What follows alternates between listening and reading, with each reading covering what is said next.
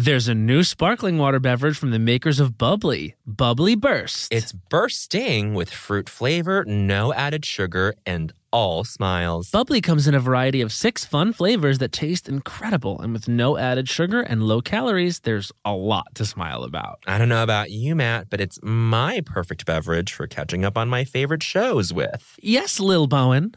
Bubbly Burst has antioxidant and immune support, keeping me feeling great all day long. You deserve that.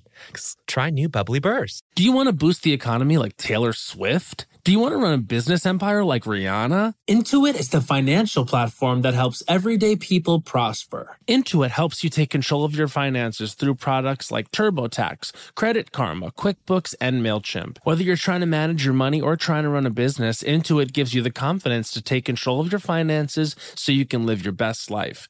Intuit has helped 100 million people live their best financial lives. Visit intuit.com, I N T U I T.com to start living yours. Let's get into it. Hacks is back for season three, and so is the official Hacks podcast.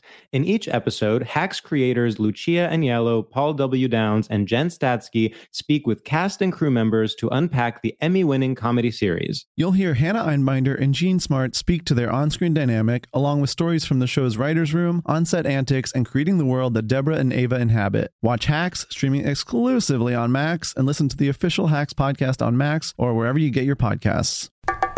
Look, man. Where? Oh, I see. Wow. Oh, my. Bowen, look over there. Wow, is oh, that Ooh. culture? Oh, yes. Oh, goodness. Oh, wow. Yeah. Las Culturistas. Ding dong, Las Culturistas calling. Okay, it's an absolutely massive hangover. Yeah. I think it's the perfect balance with the day we had yesterday. Yeah. Or like, can a 32 year old man get a hot flash? Is that kind of what's happening? Yeah. It could be. Absolutely.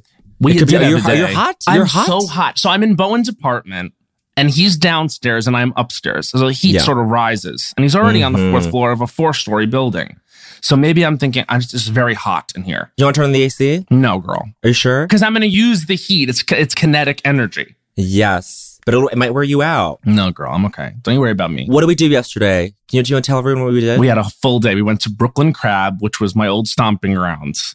And it was very, um, what's that song? I don't know why I'm frightened. yes. I know my way around here.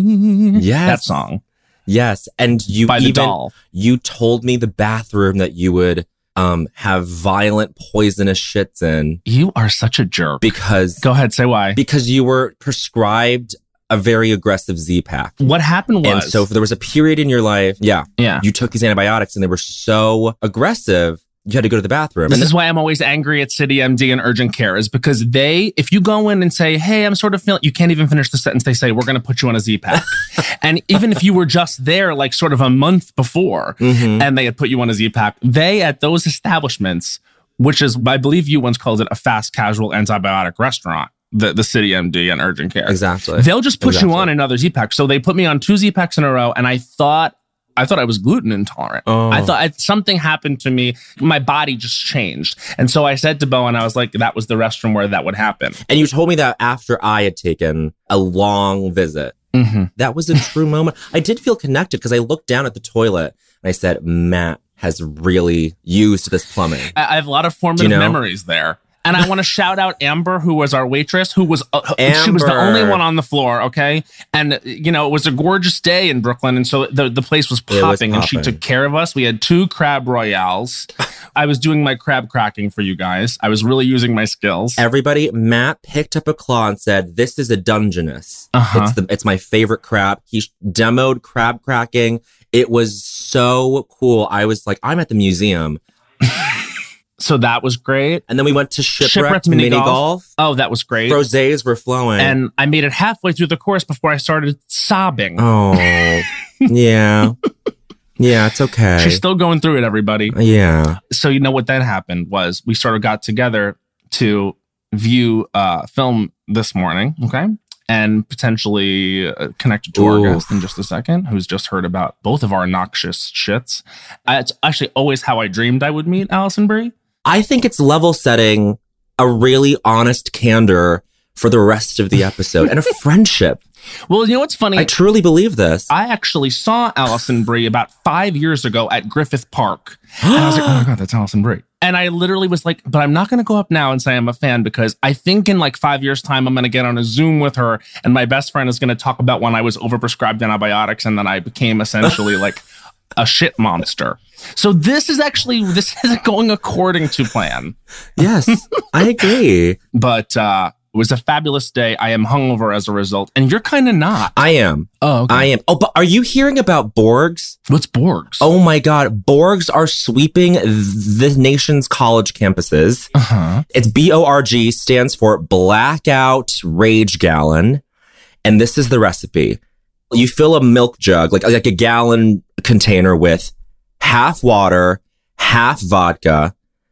Then you put electrolyte mix in it, like a like a liquid IV or like whatever you want, Is like that something that has. No, you think I would have given you a Borg? Okay, Becca, producer Becca is saying it's crazy. They're their own jungle juice jugs, exactly. Oh but you make, but it's this is the thing. They're hangover proof because you put in water, you put in electrolyte mix, some sort of caffeine in it as well. I Mm-hmm. think they are truly, truly a phenomenon right now, and I am curious to try. Well, that's incredible. I think I'm actually, you know what's happening right now? I took three Tylenol and so I'm starting to sweat it out. So this is perfect. This is all good.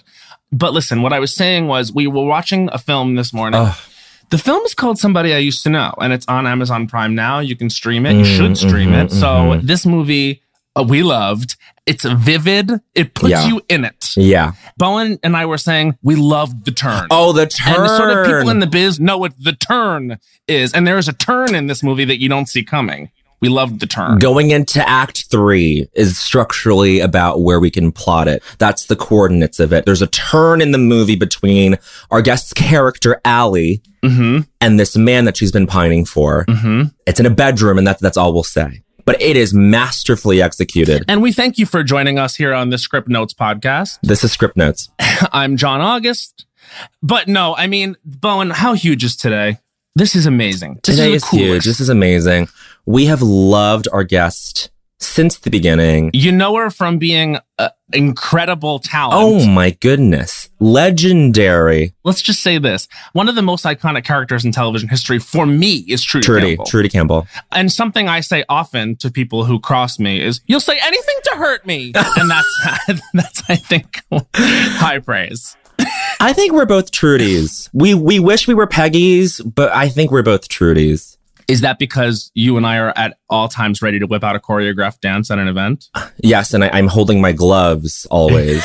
I'm always holding my gloves. I mean, listen, just happiest season, spin me round. I mean, Community. young woman, community iconic Horse girl. I mean, on and on and on. Just like Let's go. truly such an amazing, amazing actor, writer, producer. We're so excited. Please welcome Alison Brie. Oh my God, what an introduction. I mean, it's so earned. I mean, It's so I am earned. so flattered. I am so excited to be here. Aw. I have to tell you both for the first time ever um, that I'm such a fan of both of you. I am a huge fan of the pod. Thank you. I am a like a Fire Island super fan. Oh, God. Wow, wow, the wow. weekend that Fire Island came out, no exaggeration, I watched it three times, once per day. You know- every Once per day. day?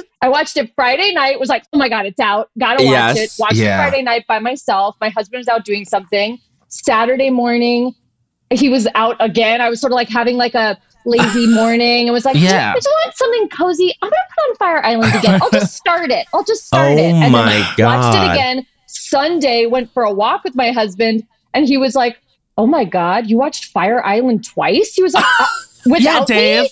Oh, without me. was like, Okay, there it is. through this," and he was like, "Well, I have to watch it. When am I going to watch it now?" And I was like, "I'll watch it again with you tonight." Oh And my Oh my God. It's a good Sunday movie, I think. It's a great Friday night movie. It's a great Mm. Sunday movie. It's honestly a great time, anytime movie. And Ugh. it's truly one of my favorite movies of last year, if not my most favorite. And I Oh my also have been doing Alison. I've been talking about it a lot on this press tour because everybody's like, anytime you do a rom com, people are like, Yeah. is the rom com back?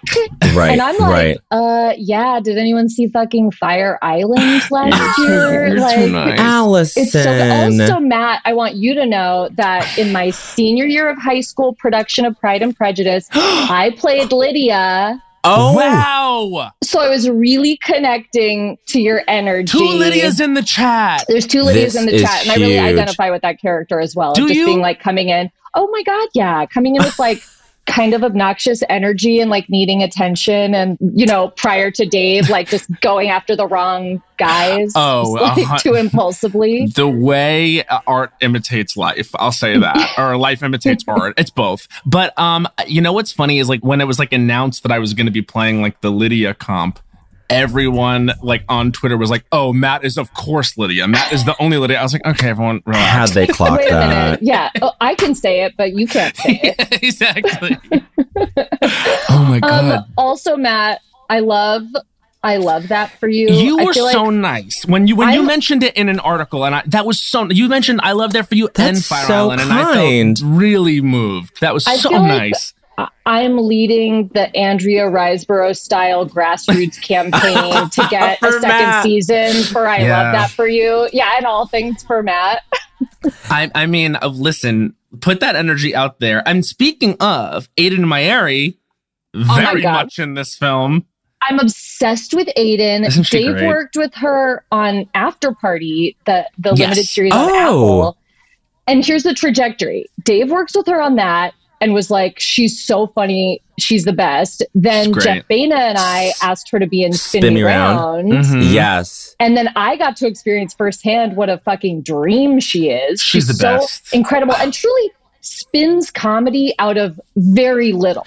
You Yes. know, like, and then Dave and I were just like, can you just, can we just roll this along and you'll come do our movie also? And Yeah. I adore her. She's the best. I mean, there's a moment where she's great at just like throwing throwing it away, but it, it's, it has high impact. There's like a moment on the uh, in the movie where your character tells her to do something that's very surprising, and she just goes, "Wait, what?" And it's just What? It's, it's, Okay. it's, it's, it's very Ayden. It's very high impact. She's on a hike or something. She's like, what? What? It's great. It, like 90% of Ayden's role in this movie, somebody I used to know, is over FaceTime, and she still gets some of the biggest laughs in the movie. My Yeah. favorite is there's a scene where she's like emotional on the phone and Mhm. crying, and I'm like, okay, I gotta go. And while she's crying, you just hear her voice go, Yeah, I have to go too. and that's just her improvising. I don't know. I just love her so much. And I love you guys so much. Oh, Alison Brie. Alison Come on. Brie. And also, your your sister's with our sister Betty Gilpin. Betty. I mean, my soulmate, Betty Gilpin. I love Betty so much. We talk Mm. every day. I love Really? her. oh my God. Yeah. that is, that glow is really this show that, like, I don't think really portrayed a female former friendship turned into rivalry back into friendship. Like, that is, that arc was so perfectly calibrated between you two. And you guys were so good in it. I thank you so much. I loved it. I always felt Betty and I would always be like the main love story of this show is between these two women. Mhm. And that's Yes. always what the show was going to be about. And like, of course, Maron is great. And there's like, will they, won't they with that going on. But like, the heart of the whole show was these two women. And I loved it. I love how they tapped. I mean, it's because the show was made by so many incredible women. Like, our Mhm. showrunners, Liz Flahive and Carly Mensch, were so great. And Mm. like, so smart. They're playwrights. They're so, the the writing was so nuanced and cool, but also they just let us do everything. Like we'd be having it's Yeah. like one scene we'd be shooting some crazy screaming match, sobbing, and then we'd be in the ring, and I'd be like, "You smell like butt to me." Like I'd be like rubbing my crotch. They really let us improvise in the ring, which was Yeah. so fun. Have you kept up with your wrestling? I haven't kept up with my wrestling per se, but I keep up with my strength training. I mean, I'm Oh, yeah. super strong. I'm super I strong. bet. As a guys. result, or did you always identify as strong? Oh my God, not always. Like as a Mm. kid, not athletic at all, like Mm. drama nerd in high school, not athletic at all. And then but I've been training with I have this great trainer that I've been training with for probably like 10 years, but sort of more more casually. When I started doing glow, it was Right. like, okay, let's up the ante. Like we did 90% of our stunts on that show. Like we actually lifted each other and threw each other and did all this stuff.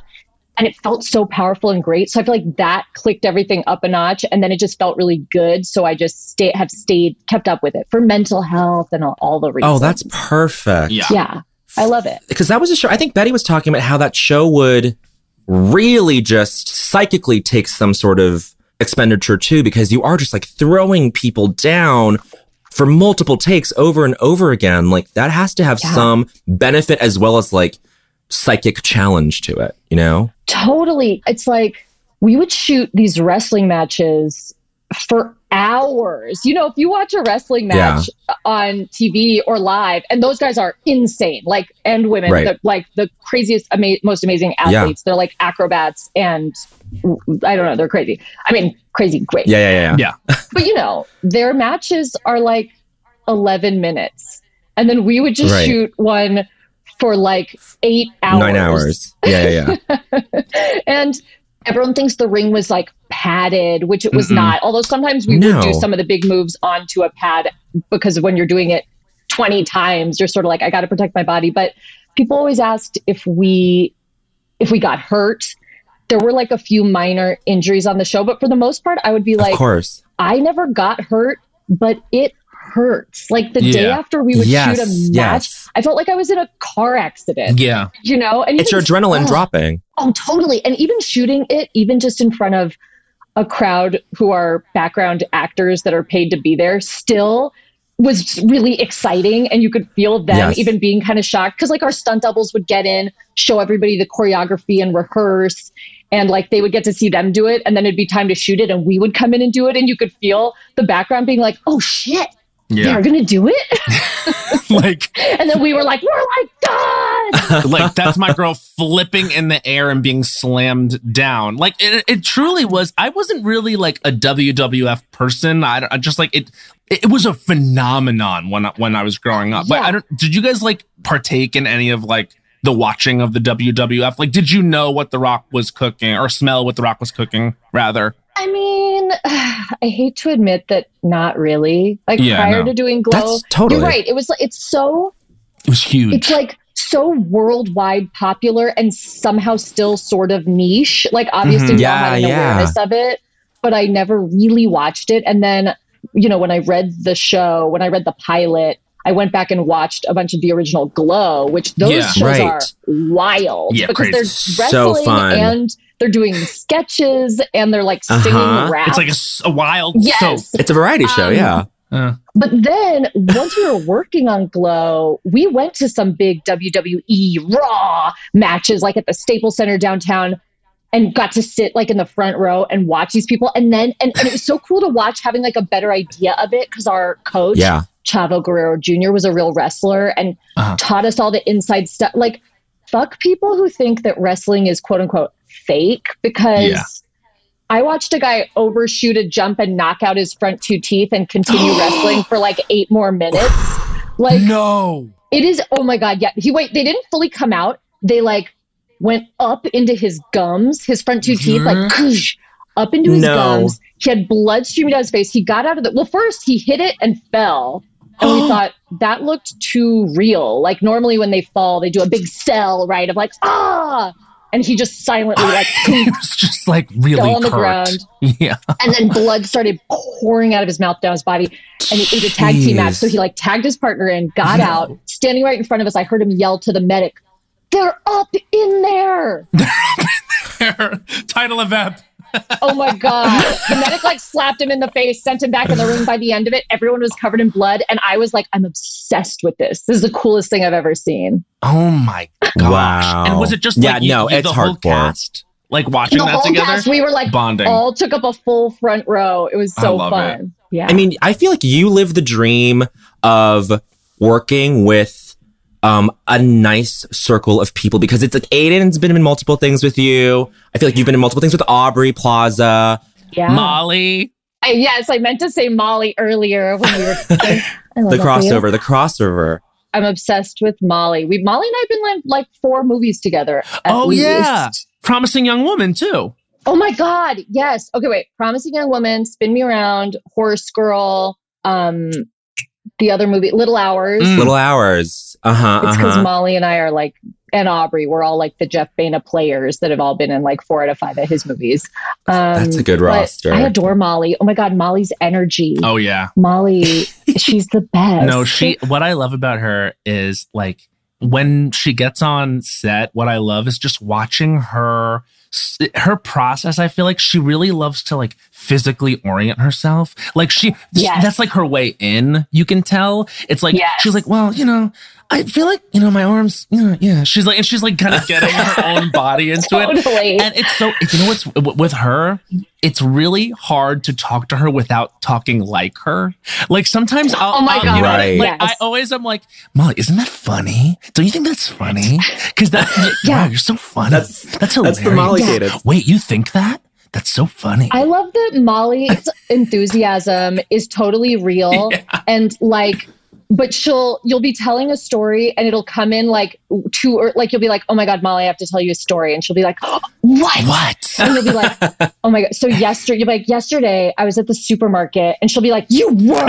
And you're like, Yeah, but that's not wait, that's not I'm just the setup. That's not like the funny part Oh yeah, well, I, I, I don't know. That's so cool that you were there. Oh my God, which market? You were at the market? I love going to the market. Tell me. I'm glad that you said that about getting to work with great people. I think it's a big part of why I've been making my own work more and more. Like Horse Girl, Mm, Spin Me yeah. Around, somebody I used to know are the three films that I've written and produced.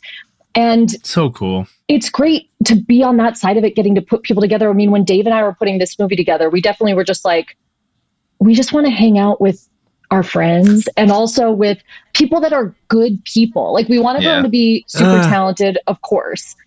But there are so many talented people in the world. How about there's no assholes? How about we just get Yeah. go after Sure. people that are like also really good, fun people, and then the whole energy on set is going to be fun and positive. And it really was. It felt like a wedding Yeah. weekend. Mm. because you guys, did you guys shoot in Washington in in like the we PNW or shot no? the bulk of the movie in Oregon, kind of in and around Portland. Mm. We had so we had shot Dave's directorial debut, The Rental, up Mm. in Oregon, kind of on the Oregon Uh-huh. coast, and then we finished it doing I don't know five days in Portland. And we sort of set this movie in the Pacific Northwest just to get back up to Portland because it's such a great So city. great. Yeah. The great. people are great. The food is excellent. It's like an amazing Mhm. music scene, all of that Yeah. stuff. Um, and beautiful. So we set Yeah. it in Leavenworth, Leavenworth, Washington. Uh, and we just shot like our last three days up in Washington in Leavenworth, which is actually looks like Christmas all the time and is this like Bavarian style. I was like, where is this? Yeah, yeah, yeah. yeah, it was It's gorge. real. It's so beautiful. it's one of those towns this movie like where it looks like you could like eat the like The buildings, buildings. like every building is a gingerbread house.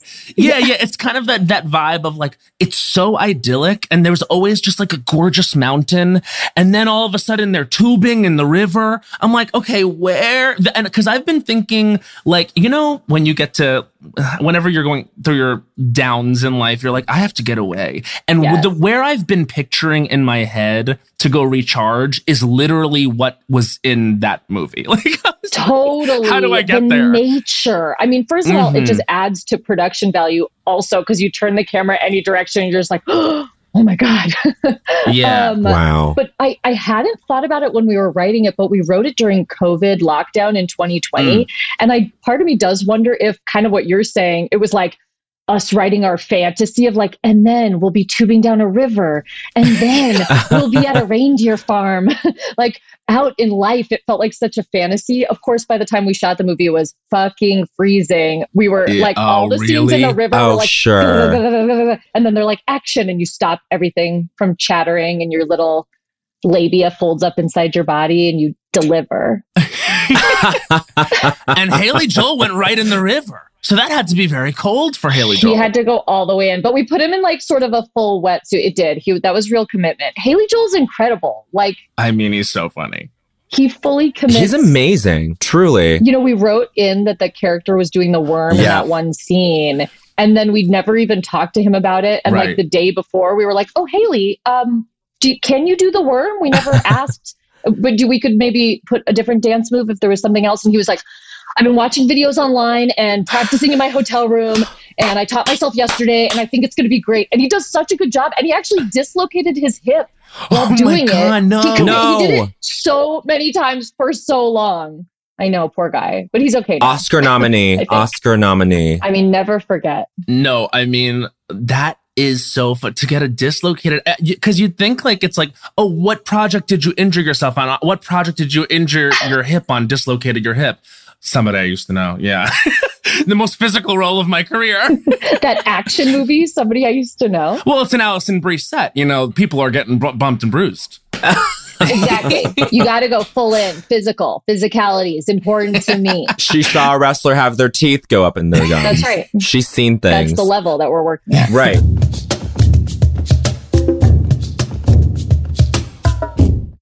When it comes to travel, we all have that happy place. Whether it's the beach, ski slopes, couples getaway, or even a visit to that best friend you haven't seen in way too long, Matt. And Priceline wants to get you there for a happy price so you never have to miss a trip. Now, we all know we love to vacation together. We have various happy places. We love to go to Orlando, Florida. We love to go to Las Vegas, Nevada. We love to go to a beach anywhere. We love to go to Europe.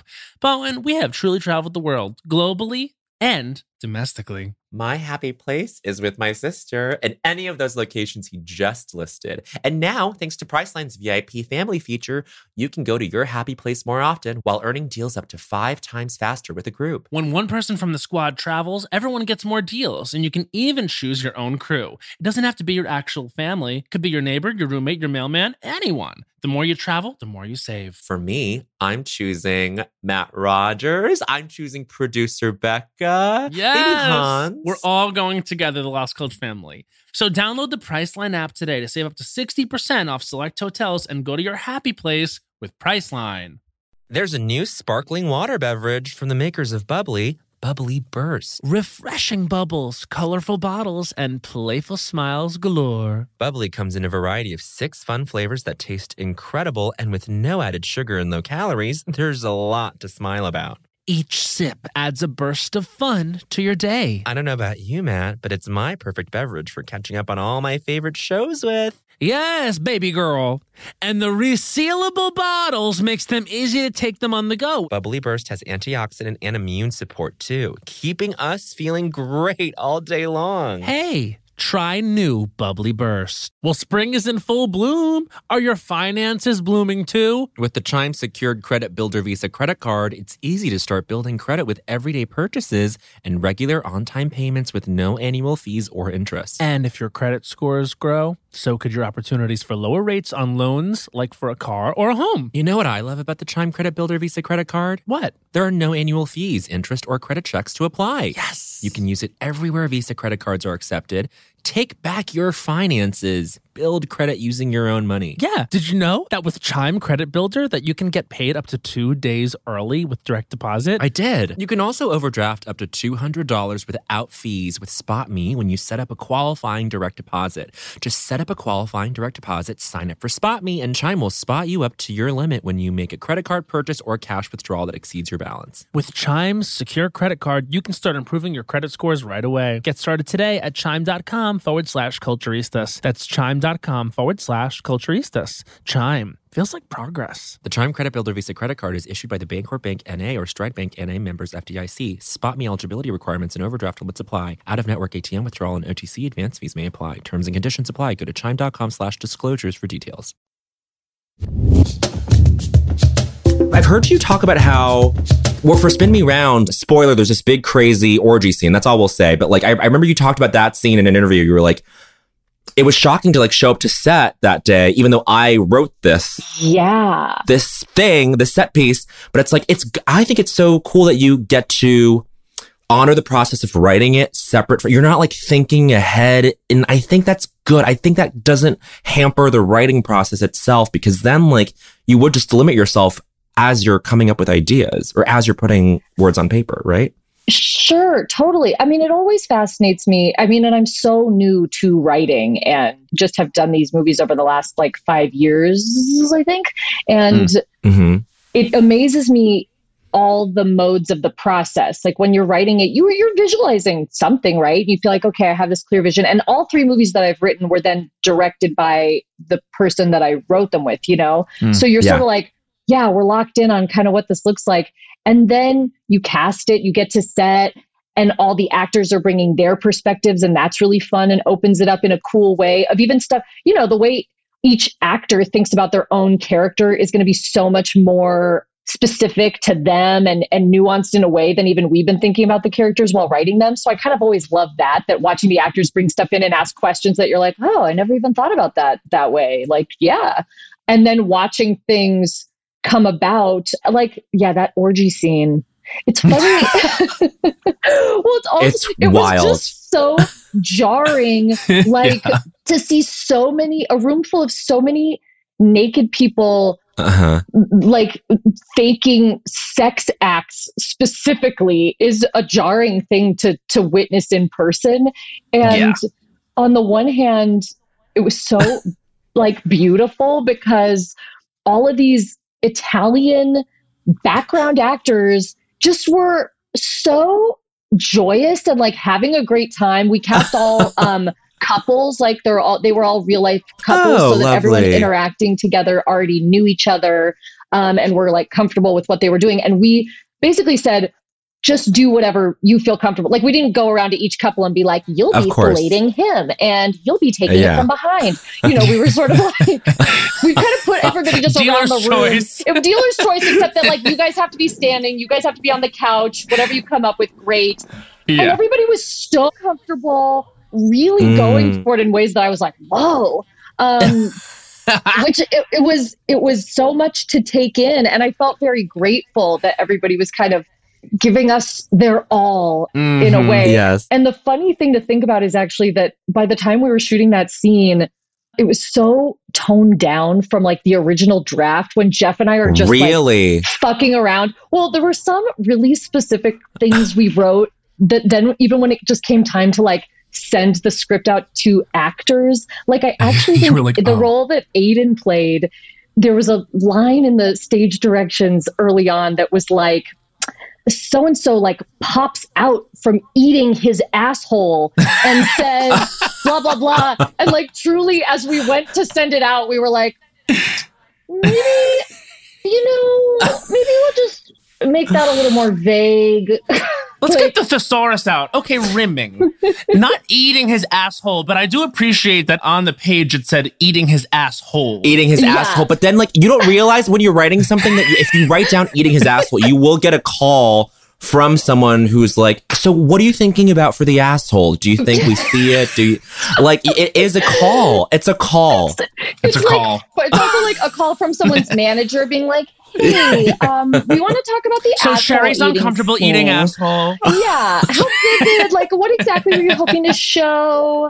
Um and then exactly all the stuff of like so should we place a fake asshole over their real asshole? Are you hoping to see whole?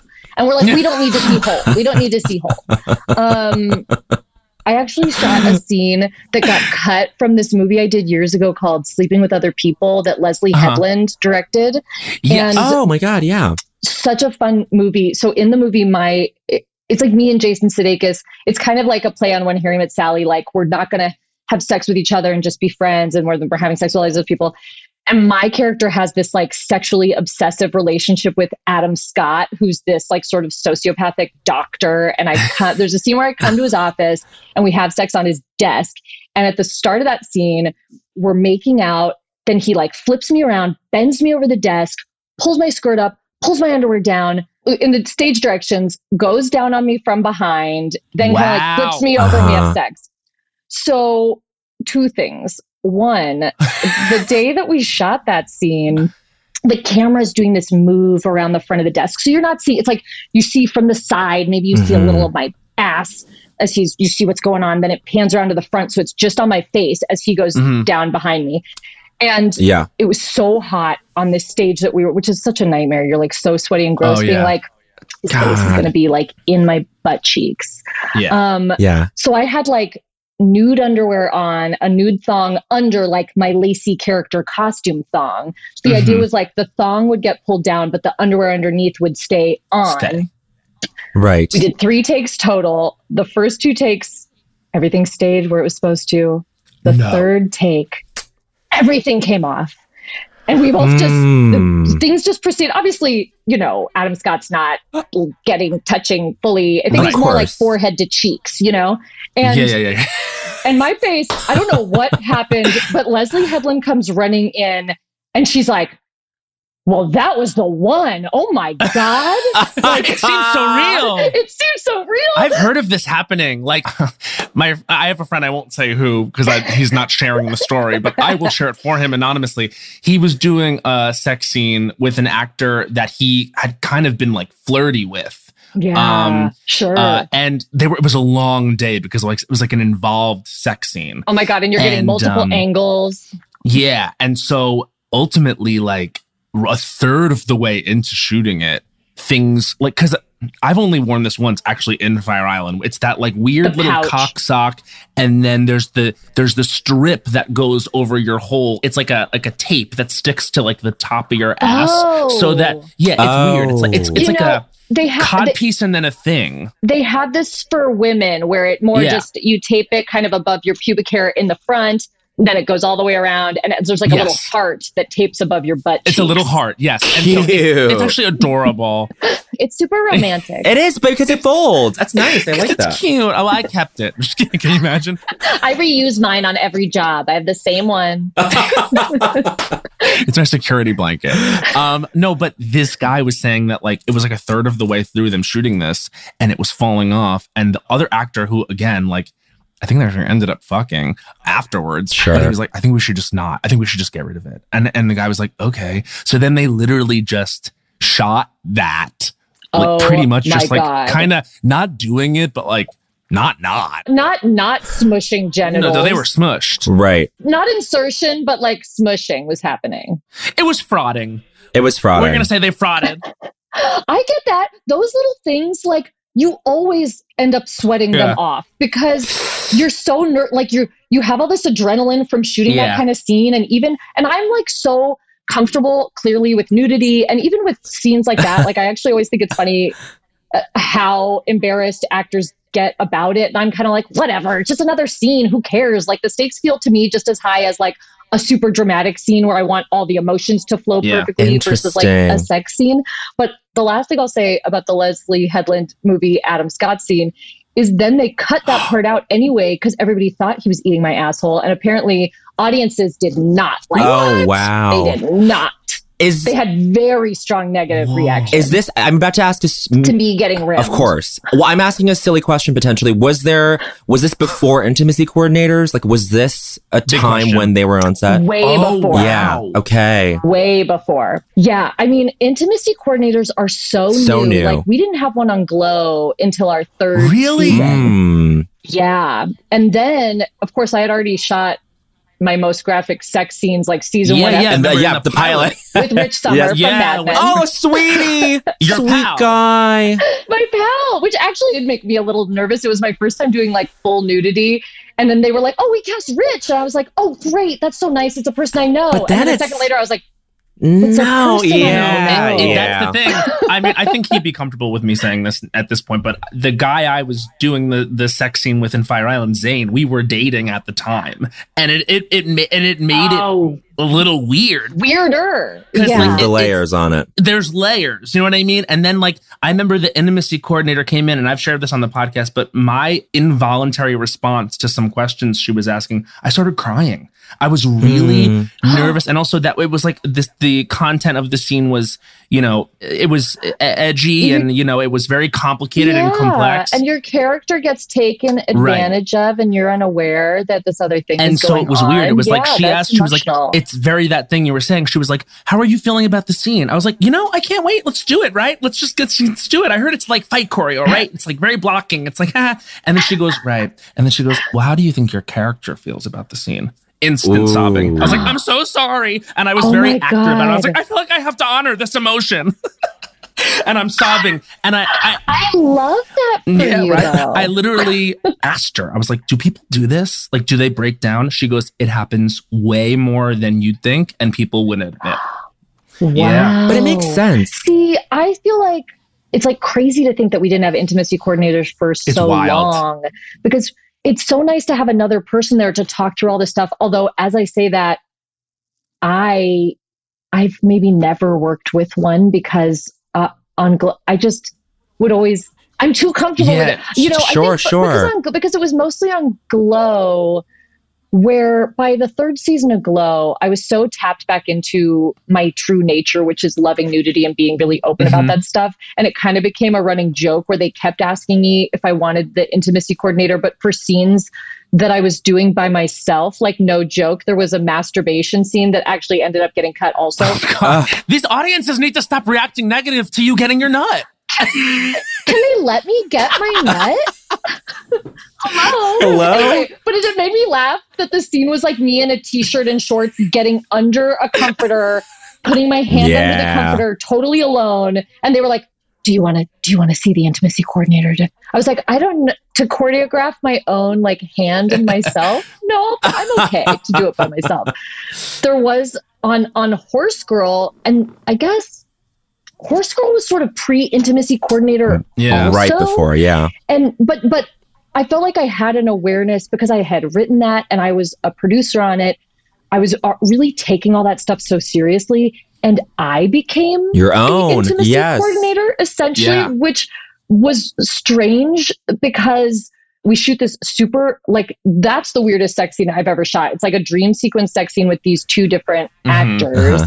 John reynolds who plays my love We interest love John. Reynolds. And Matthew Gray Gubler We've known John for years. John was like a Brooklyn comedy boy with us. Like it, we've known him for years and years and years. So funny. Such a sweetheart. Totally. He's so good. Yeah, he's great. He's so funny. And he's very like channeling like young Judge Reinhold Oh, sure. There is Yeah. something. Yeah, that's great. There is something like Fast times. vintage. I hate that word. Yeah, it's fast times. It's like I've always tried to put my finger on on him, like because he's amazing in Search Party, and there is this like nice, I don't know, like patina to him. He's so lovable and he has kind of like a breathiness. to the way he Yeah. It's almost. John which I Hughesy too. really You know what I mean? It feels of that era. You know, it's like that. He would have fit right into that coterie. Yes, totally. But it was so funny to me to like, I'm the person then taking him aside to be like, okay, so in this scene um, that we've just rehearsed, you know, you're going to unzip the back of this suit. And I just want to make sure that you know that when you pull the suit off of me, I'm not wearing a bra Hmm. underneath and you'll see my my breast and at that time if you feel comfortable I i think you could put a hand on my breast and i would feel comfortable with that if you feel comfortable with it but also you absolutely don't have to and he would just be like yeah i feel comfortable with Ah. it sure um but the way is are we talking too much about sex scenes 'Cause No, I'm I love it. Please tell. Everyone's gonna. the readers are gonna be reading. They're doing, they're realize doing a close reading of this, this was all that we were going to talk about but i didn't realize how many great stories i have about this I love it. so on horse girls so the scene is it's like becomes a dream sequence right where it's me and john reynolds we're kissing the way we wrote it is sort of like they sort of start to have sex and then he turns into Matthew Gray Gubler who's playing like my favorite actor on a Mhm, tv show that mhm. my character watches. And now we're in this dream sequence and then a bunch of other weird stuff happens. So we had planned this elaborate camera move and then of course immediately on the day realized that like we don't have a budget to do like we're like Ugh, oh yeah we don't have a fucking that. crane that's gonna like pan over this actor's back. Like we were gonna pan over their back. So it was like well we'll shoot with one actor we'll all take a break we'll shoot with the other actor and we'll just hide that it looks like one shot but Mm. it's not really. So then of course on the day we're like oh we can't do that it has to be one shot so jeff Baena, who's directing is like okay i figured out how we can do it he goes we're gonna push in on you guys on the bed like you're laying Oh my God, they're gonna horizontal, and we're swap out? from the Oh, side. no. we're gonna do a cowboy No. switch Oh my god. so we're gonna push in, so we're tight on you and John Reynolds. We'll get all the way close up on your faces. He'll kiss down your body. Then Matthew will kiss up your body, and you'll like do the rest of the sex scene to completion. so we start to rehearse it. We start to realize, like, okay, so they both have to be in the room at the same time. Not only that, but you can tell when if one of them gets off the bed for the switch, the whole bed oh moves. God. So that's off the table. Ugh. Everyone has to stay on the bed. So it's a closed set. We've got Jeff Baena with a monitor in the room with us, and just like the camera guy and the focus puller. That's it. And me and these two guys, I'm topless. Here's what would happen.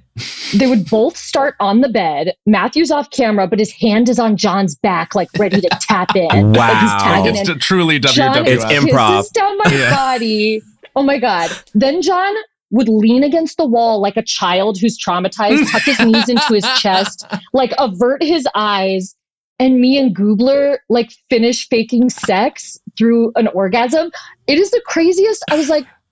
I- I've done sex scenes with people before, but never in front of my other love interest, like simultaneously. and Jeff is in the room cueing everything because it's all timed off the Of camera. course. So it's like it's like a closed set with nobody around. Great.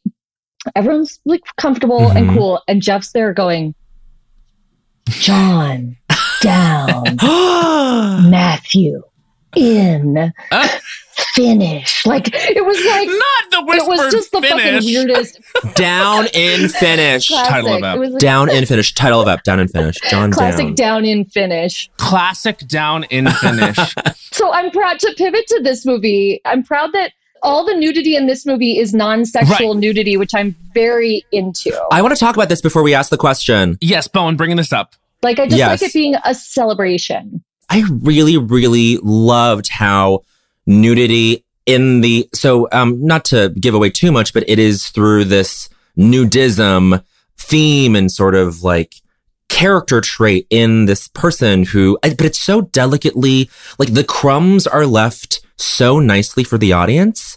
Like you hear it once in the beginning Thank you. and then it just all kind of organically, beautifully unfolds. And it just ends in such a nice, earned way. And I didn't realize that this was part of your own personal journey that like you kind of have this engagement with, I guess, nudity or maybe even nudism as a thing. Is that fair to say? Yeah, I mean more nudity and not nudism. I've really never Been to a place. It's not like I because I've been talking a lot about my my college like penchant for nudity, but it wasn't like I was like going to class naked and just like naked course, all the time, like course. the naked guy, which we did have the naked guy who was like at every school function in tennis shoes and a necklace. Really? So the origin story is that I went to Cal Arts for college, and while I was there, um, clothing was optional everywhere but the cafeteria. That was the policy, and actually, I'm Wow. always really respectful because I want. Also, it's a great school. I got It's a great school, yeah. And I always want to be like, I don't know if it's that way now. This was like 20 years ago. Um, but I was doing these interviews, and the other day, in the middle of some junket, the like sound guy was like, "I actually know someone who teaches there right now, and it's the, that's still the policy." I was like, Really? Wow. Great. Um, I love that because it was always just about it's an art school, okay? So they have every dance, uh, fine art, painting, graphic design, film, music, all that stuff. So like it was more about I think letting the students just have full freedom of Yeah. expression. Yeah. And it was not uncommon to see somebody doing some art installation on your walk across the campus where they're naked and they're painting their body in chocolate or something Uh-huh. like that. And there were big parties, like the Halloween party was a big deal at Cal Arts. Even my freshman year, they had a springtime party called the Erotic Ball that then got canceled for being Yeah. too risque. Sure. But that was a lot of people going in. You would just wear pasties and underwear and like boots. You know what I mean? Yeah. Like, and I would streak from time to time and make Ah. my friends laugh. And I liked to streak, and I just liked the whole culture Yeah.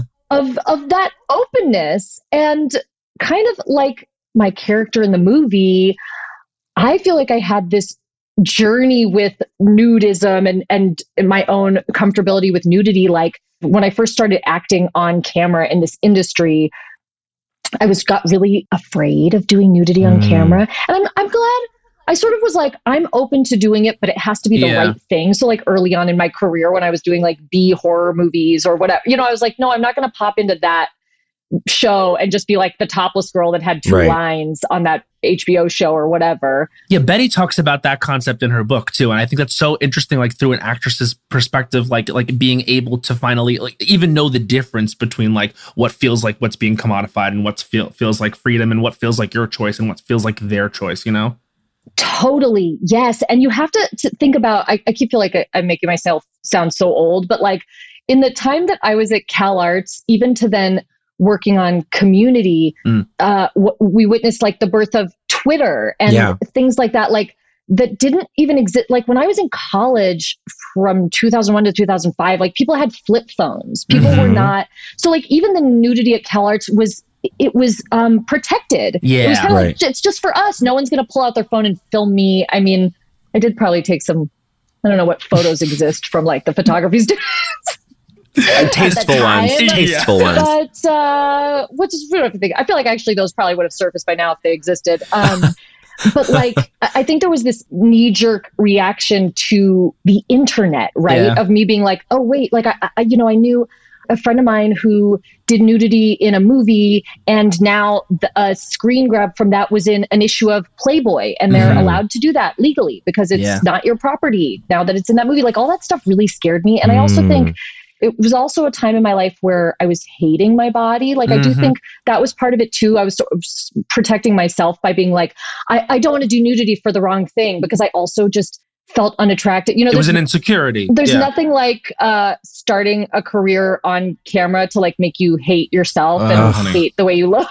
Don't even get You us know? started. Yeah. breakdown every time I see everything for the first time. Complete meltdown. Yep. Yep. Yep. So I- I had to really wade through that for years and kind of felt, yeah, really protected and really like, I don't want to do some nudity in something and people just don't even have to watch the thing. Like they can just Google it. it Yeah. and go, yeah. whatever. Like, I'm not doing it for those people. It's about the art, blah, blah, blah. So then cut to Glow. And when I read the pilot for Glow to audition for that show, they had a big all caps announcement that was like, must be comfortable doing nudity for all of the women on the show. Yeah. Everybody, Wow. it was like, which I appreciated, very upfront about it from the beginning. Like, this is a non negotiable for this show.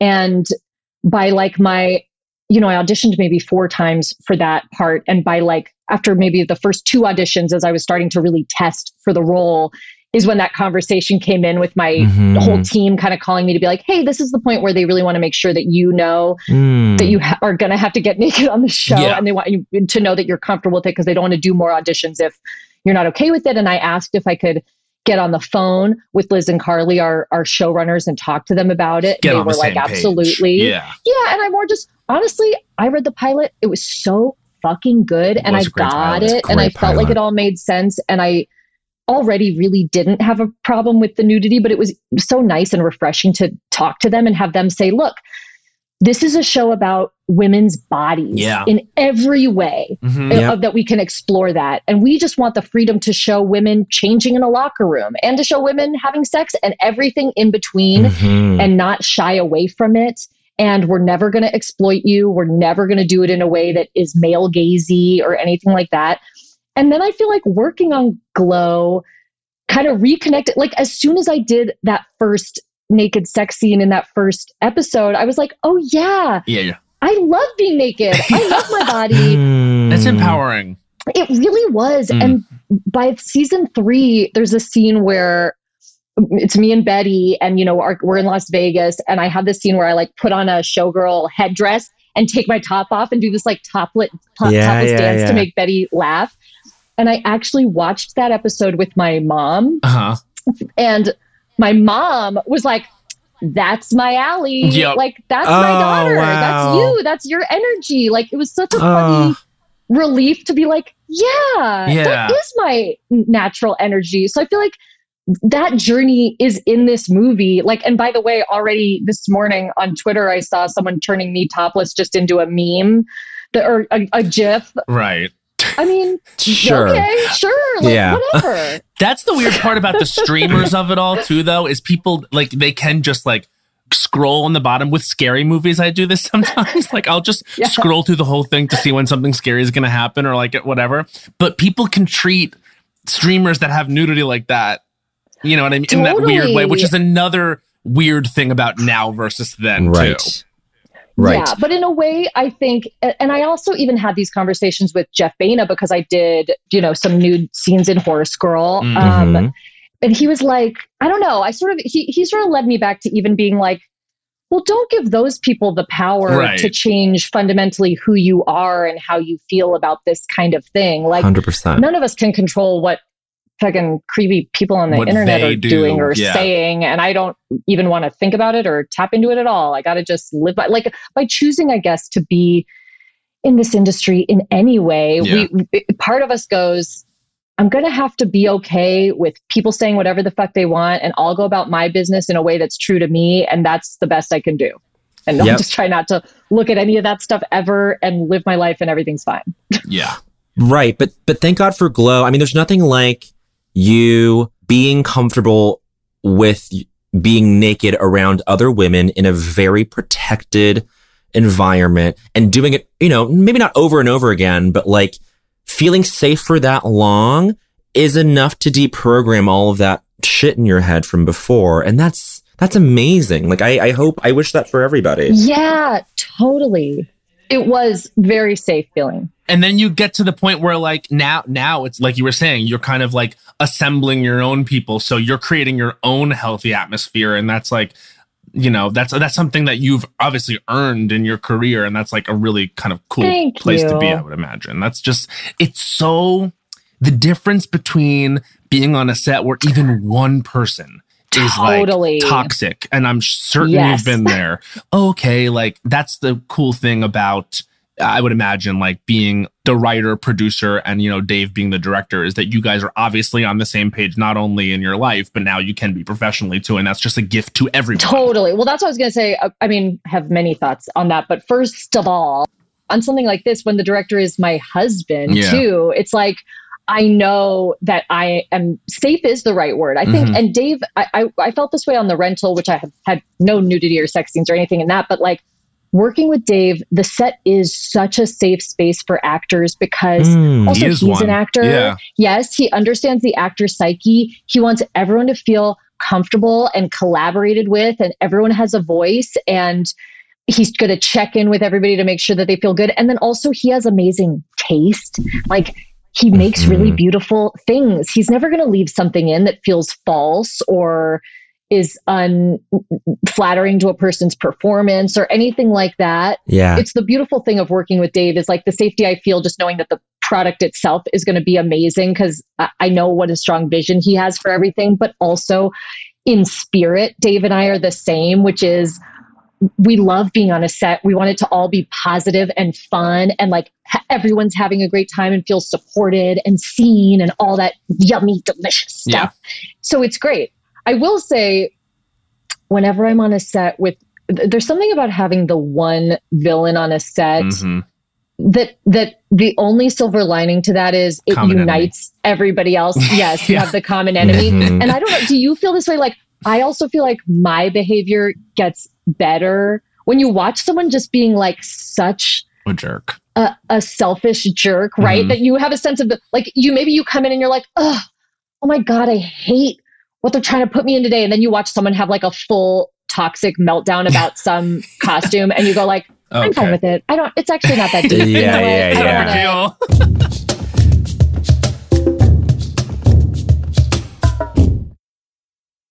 There's a new sparkling water beverage from the makers of Bubbly, Bubbly Burst. Refreshing bubbles, colorful bottles, and playful smiles galore. Bubbly comes in a variety of six fun flavors that taste incredible, and with no added sugar and low calories, there's a lot to smile about. Each sip adds a burst of fun to your day. I don't know about you, Matt, but it's my perfect beverage for catching up on all my favorite shows with. Yes, baby girl.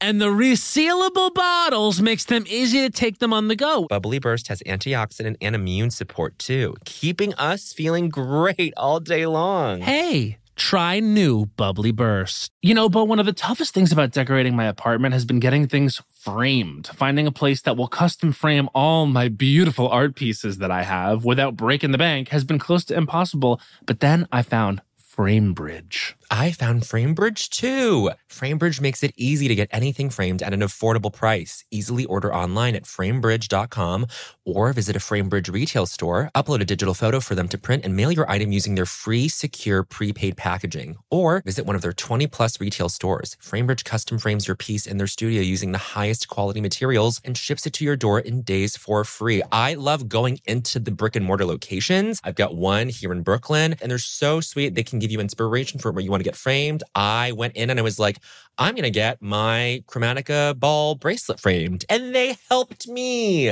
Oh my God, I'm so excited. I have so many memories I need framed and put upon the wall. And uh, they have a curated selection of frame styles with design experts right on hand who make it fun to choose the perfect frame for you. See why FrameBridge has been trusted to frame over 2 million pieces. Visit framebridge.com or a local FrameBridge store to get started and custom frame just about anything. That's framebridge.com. Snag a job is where America goes to hire, with the deepest talent pool in hourly hiring. With access to over 6 million active hourly workers, Snag a job is the all in one solution for hiring high quality employees who can cover all your needs. On demand, temp to hire, part time or full time. You name the position warehouse worker, retail associate, grocery store clerk, fitness trainer, baker, stylist, bellhop, podcast producer. Yeah, Snag a job's got a worker for that. With our easy to use platform, you're able to seamlessly post and fill available positions quickly with a dedicated customer support team to provide all the help you need along the way. Kind of nice knowing you have a talent pool like that in your own backyard, right? Snagajob is the partner you need to keep your business running smoothly. So visit snagajob.com or text snag to 242424 to talk to an expert. Snagajob.com, where America goes to hire.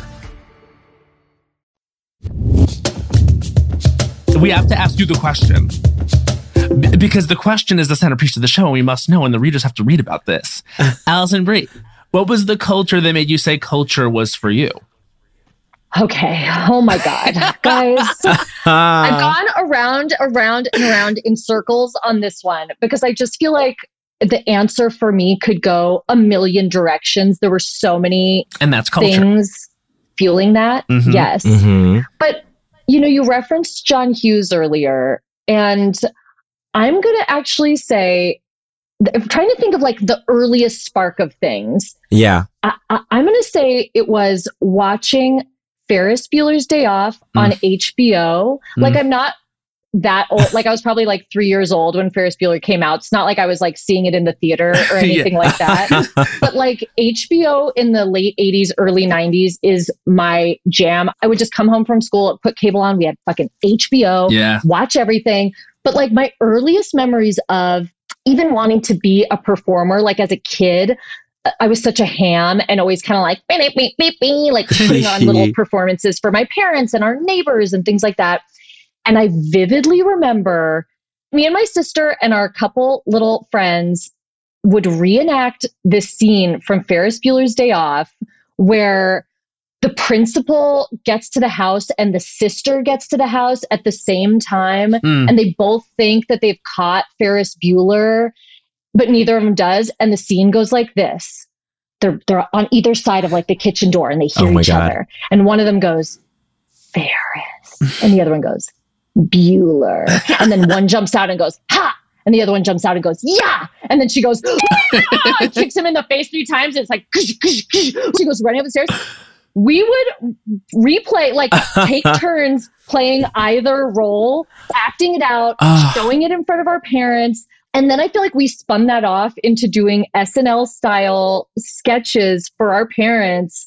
Like that was just it was just part of like oh i love performing i Yep. want to say this exactly the way she said it we're going to react it Cadence. you know like the cadence is the same i'm going to kick my leg at the same it was like the way that people like Dubsmash stuff now but we didn't have any of that uh, Right. technology. we would just have to rewind and like play the video again. I mean, on HBO we couldn't rewind. So I guess that's my answer for now. But runners up include Yes. Let's hear them. Runners up include early seasons of The Real World on Oh. MTV, Uh-huh. which like watched the first couple seasons that were probably so boring. It was Like just a real docudrama. Yeah. oh my god, people in a bath talking about being bisexual for an hour or like you know, it was just like it was truly just people sitting around talking, but loved it. Also, possibly controversial, the Rosie O'Donnell show. Oh, Not controversial. Major. Major. Oh my. God. my friend and I, we used to, my best friend from elementary school, we would like write letters into the Rosie O'Donnell show. And I feel like her sort of like fake obsession with Tom Cruise. Oh, like we were too little to know that there was like a closeted thing happening, Yeah. and we were just like, she loves Tom Cruise. We, We love love Tom Tom Cruise. Cruise. like He's a we cutie patootie. obsessed. It was the era of Cutie Patootie. It was the era of the Koosh Balls. It was John McD. It was it the was big this- K ad. She did Kmart Yes. ads. Yeah. Oh yeah, Oh my and the thing about Rosie's show, which I loved, was it kind of was it felt like a late night show in the day because Yeah. she was for real funny and she like Yeah. it was she was like relaxed and like really. I mean, I'm speaking to the audience, but like still kind of doing her thing, you know? I mean, I do still kind of love Rosie O'Donnell. She's recently been on the L Word. Mm. She was in a league of their own. Yeah. She's very good. No, Yes. she's great. Oh God. And then I just had one other one, but now I forgot it. Well, I meant, I meant the, But I know meant the I'm, a like, league of their own, the so many reboot. At you. No, no, Yeah. no, oh, no, she was no. in the reboot. That's what I meant. Yes, I'm sorry. Of course, no, no. Of course, she's in the original, but like she's in the reboot, and she's like, it's a perfect little way that they like, you know, cameo her, but they give her like a really meaty part. I love that. Also in the original, she's like one Of of, the course. best parts. Of Her and course. Madonna. Oh, she's Yeah. so good. I mean, Rosie is so talented. I mean, that, that's the thing too, is like people forget about like her as like a Broadway, like musical theater actress. Like that that Yeah. obsession that she had with musical theater and with truly like what was happening in New York. Like she truly would be like, okay, here is an episode of my show where like the guest is, I don't know, Julianna Margulies or someone huge on TV at the time. And the performance at the end is going to be like, Sutton oh, Foster, literally. Yeah, here's Sutton Foster. Here's LaChanze. Here's like something that's Yeah. happening at La Mama. She Yeah. would pull something from like off off Broadway experimental stuff, and she'd have people do a song because she genuinely was curating like a show that she liked, and it was like i- in that way she had to help so much theater. And there's Yeah. no one doing that now. I mean, you know what? That's what I like about Seth Meyers. Seth, Seth is doing is it. he yeah. had Titanique on his show actually the night I was on, and I thought that was so cool Ooh. because Yeah, yeah. yeah, it was, and I got to like do a bit with them, but it's like that was really cool because people don't really shine a light on theater that much anymore, like on those big platforms. They just don't. Oh my God, wait. Sidebar about daytime TV, but I'll make this the quickest. But Matt, I know that you were on Kelly Clarkson recently and you guys did not sing together Oh, because you were like. I don't want to do that my first time. And I was just on Kelly Clarkson. Isn't she for, like, best? She is the best. And it's so fun to do interviews with her because she's like, you don't even feel like you're on a talk show. She's actually just genuinely No. talking to you. Like, I feel like I didn't tell Yeah. any of my like stories. I, I rehearsed, I mean, I did, but like, you just ended up talking. Anyway, so the second guest on my episode was Michael Bolton, and he is a huge fan of hers. And they sang together. And, you know, I'm sitting there on the couch, and I don't know if they kept this in the episode or cut it, but I thought about you. I had talked to her about how I used to have like this Oh. cover band and I used to sing. So she's singing How Am I Supposed to Live Without You with Oh Michael Bolton, and they're harmonizing and belting, and they get to the final notes of the chorus. How am I supposed to carry on? And I come in, I lean in on the couch and just go, when all that I've been living for is Is gone. gone. And Michael Bolton straight turned to me like, what the fuck? But Kelly was like, Yeah, she They was had to keep that. Well, you have They had to keep voice. that. oh, thanks, you guys. You Gorgeous. do. But I thought I would never in a million years, like earlier on the couch, we were talking about this cover band, and she was like, "You, so you sing?" And I was like, "But don't ask me to sing right now." No, I know. Let's do it first. She was like- Meltdown.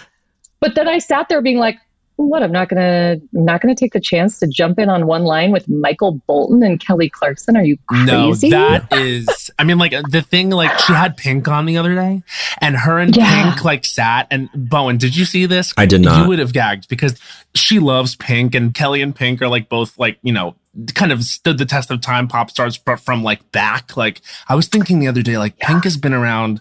Remember the song you make me sick i want you in a hand and remember that song? And there you go looking pitiful. Oh my god. but like it's like these are old and i was watching these two and they were singing pink's like Early catalog cuts. and they were singing it together and i was like oh god like and just to hear how good they are and you could tell they like didn't really rehearse they just intuitively know like kelly's just like i'm just gonna jump on the harmony line and they look each other in the eyes and they just know what to do what riffs to do and it's just like these are two monsters of vocals It's so pro. Like that's something I could never. Do. I can learn a harmony Mm. and hit it like with lots of practice. No. I cannot just hear a harmony and jump in and belt it. Bowen's like, really good at that. It's pretty incredible. He no, has an no, no, amazing no, ear. no. Yes, I, I have the ear. I can't like execute all the time. But anyway, Bowen, that's not true. And he's also like a countertenor. Bowen has such No. power. He it, like it comes up through his feet, the pelvic floor of doom. I call him oh no, no, no, no. in many ways. Alison, do, do you remember what vinyl she gave you? What vinyl Kelly Clarkson gave you? Yes, she gave me the black keys. Oh. which, Damn. you know, it's all right. That's what Bowen does okay. about the one that he, he, she gave Bowen Bruce Springsteen. And Which he's like, I- okay. No, no, no. It's just like I, I don't dislike Bruce Springsteen. Like, how could you? Right, uh, same. Who- who What- no, no shade to the black. N- no keys, shade to like- or Kelly. or Kelly. Oh my god, Yeah. definitely not. But I was like, huh. But that means That she thinks my you're cool. reaction. That means she thinks You you're think cool as fuck. Yes, because like Black Keys is such like a it's it's like a swing, but you would only take that swing on like this is a gift for a cool person. And she's a cool I- girl. You know, a vinyl, no matter what, is actually a really chic gift. No matter, yeah. I, I think It's, it's. such a cool thing to be in the bag. you really can't go wrong because it, it can be decorative. It can be something that you actually play. And then, like, if an artist has made a vinyl of their album, it's probably like it's got to be good in some way like a classic thing. It, is- we have a record player, and it's nice to add something to the catalog To the that we might not have Yeah. bought. Right, Yeah. that we just have that now, and maybe you'll pop it on and be like, "Oh wow, Oh, yeah, we right." have and this. also listening to something on vinyl, not as much, but kind of like when you go to see someone in concert, like you're always gonna love it. I mean, I guess it's not the same. it's but a ritual, have an but but it's it's ritualistic. Like you're going through the Yeah. steps. Yeah, yeah. Uh-huh. yeah. my friend came over like I guess it was like six, seven months ago, and um he broke my he didn't break it, but like I can't get that. You know, it's a lot of there's a lot of setup with the vinyl. It's like the Sure, string has to go around the thing, and it's like it's kind of precarious. But um Yeah. I'm gonna somehow restore that. And um, I'll, I'll get back to playing Kacey Musgraves' Golden Hour in no time. Great vinyl The only album. bummer about vinyl is like that it's so short. Like we're used to I playlists know. now that I just know. go on forever. Endlessly. especially when you kind of have someone over to fuck like low key like you put the vinyl on and you feel chic and you're like oh yeah the record's on and then like you're in the middle of the throws and like it stopped I you know what I mean already It's like, like right am yeah. back to rim, and then it's like full silence, and It's you're like, like, let me "Oh, cease I don't want to hear this. let me cease rim so that i can go I don't want to hear this. Nobody wants to cease rim mid rim. no no. certainly not eating asshole you Um, need a soundtrack to it. Do people not say eating asshole? Do people not say that? You say nobody says the whole. I say Guys, eating They that's- should. but i love that you, You keep throwing eating ass, hole in there I, I love that you throw hole in there end of I, sentence I learn a lot from this podcast. You guys taught me what bussy We was, did? and I recently passed that info along to Dave. Oh, great. Yeah, I actually think you did a I don't think so, honey. Yeah. bussy. I, I did and I was did, like, yeah. you don't think so? I was no, like, I don't. I don't like saying it. Like, with sometimes during sex, Yeah. like people will say, like, uh, like people will talk about bussy and I'm just like, I'm sorry, I, I can't, I can't with bussy and, I- and, I- and I haven't changed. I, I still can't, and I won't. I think that's great. You should stay true to you. No, You myself. should. yeah, know yourself. No, I'm, nobody's trying to change you. Only Wow. when it's in Merriam-Webster will you accept it in the throes of passion. I think. Am I speaking for both of us when I say we have a crush on your husband? I feel like Yes. Bo- Bowen, we, we, Bowen, we, of we, course. is? Of course, I do. we do have a crush. I've actually had a crush on Dave Franco for years. He was in a Great. sitcom, like the first thing he ever, ever, ever, ever, ever did. He was in Oh, a yeah. sitcom where he played like the assistant, and I Do was not like, disturb. "Do not disturb." Wow. This is. I know all of my husband's credits. were you were, were you were you a Dave Franco fan prior to husband? Oh my God! Oh my God, is he there? Can he cameo? Shouting from the bottom. He just walked in the door as I said that and goes, Why are you guys talking, Talking about do not disturb. Because Honey, come give a cameo wave. give give a cameo. No, He's not going to be able to hear here. us. he can't But hear tell him- us. He can't hear us. But tell him that I reviewed Do Not Disturb for the NYU newspaper. Uh, I think it was my freshman year. And I said the highlight was cutie Dave Franco. Back in the day when he was a twink. Here he comes. Honey, Matt reviewed Do Not Disturb Oh for his NYU newspaper. You're not gonna be able to hear them because they're in my ear. And he said the highlight of Do Not Disturb was Because Dave I Franco. we we had a crush Very on you, Lou. Uh, I mean, Here, Take- take one of the that. ears. Hi, And Dave. giving Here. couple right there when they share the Oh, bud. this is beautiful. This is a great picture, readers. very kind of you to say that about Do Not Disturb. That was a show where uh, we shot seven episodes. It got canceled after three, so you can imagine how popular it was. Uh, Well, I'm one of the dozens that watched it. that's very, very sweet. We love the movie, Dave. So Oh, man, good. thank you, thank you. I'm sure she told you uh, very effusively that we loved Fire Island so, so much. I can't believe you guys lie. watched it. No, of course. Oh, not. So We nice. love it. I mean, we adore that movie. We adore rom coms, but like truly on this tour, like when we've been talking about the recent ones that we love, it's it comes up in every single interview.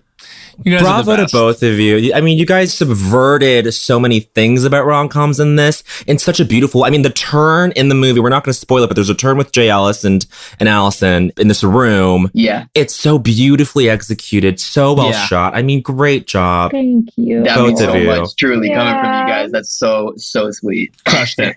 Crushed, it. it.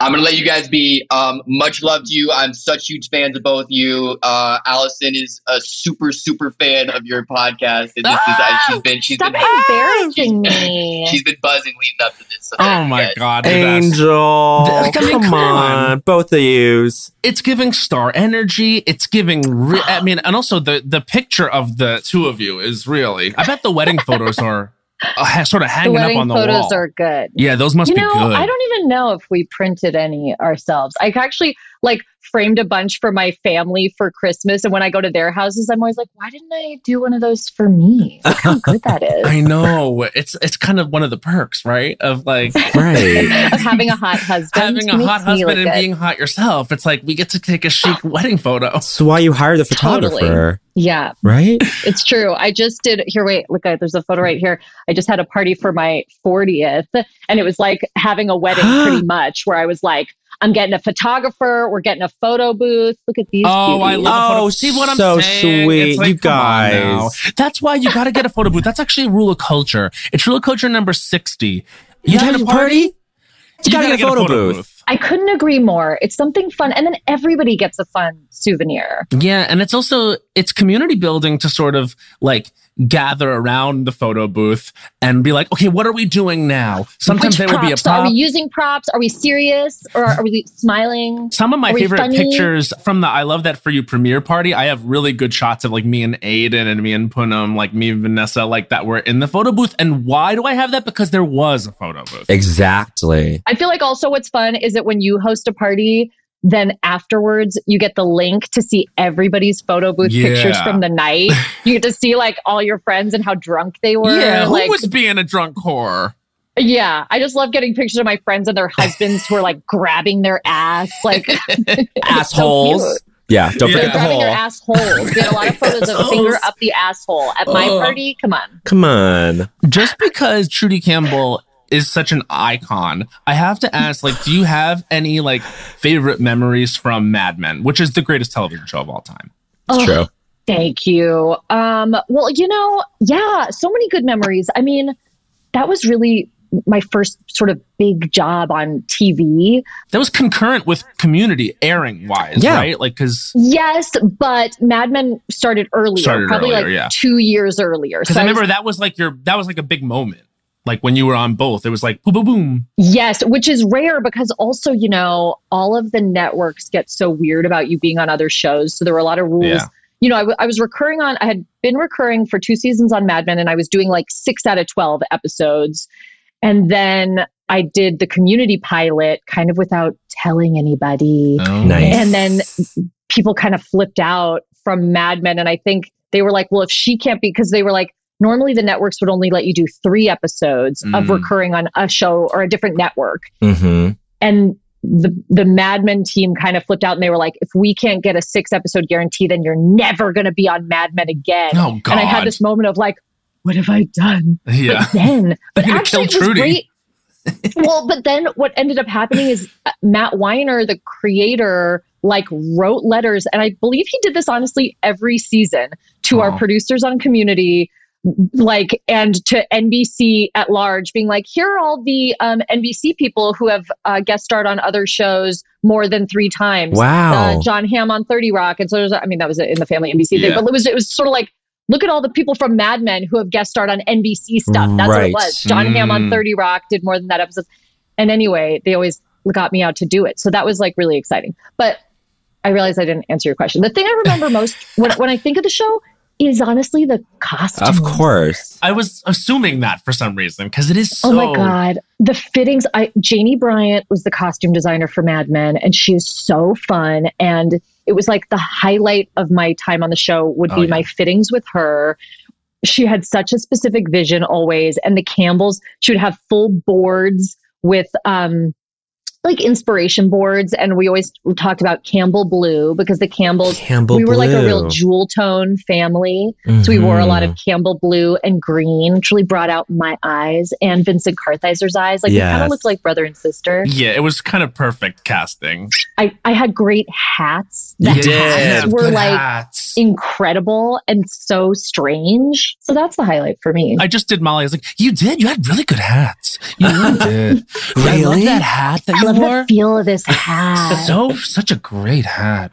I'm Oh, like I living loved for that hat. I was thinking about that hat the other day. Because I, 'cause I I, was wearing because. I was wearing a hat. I was.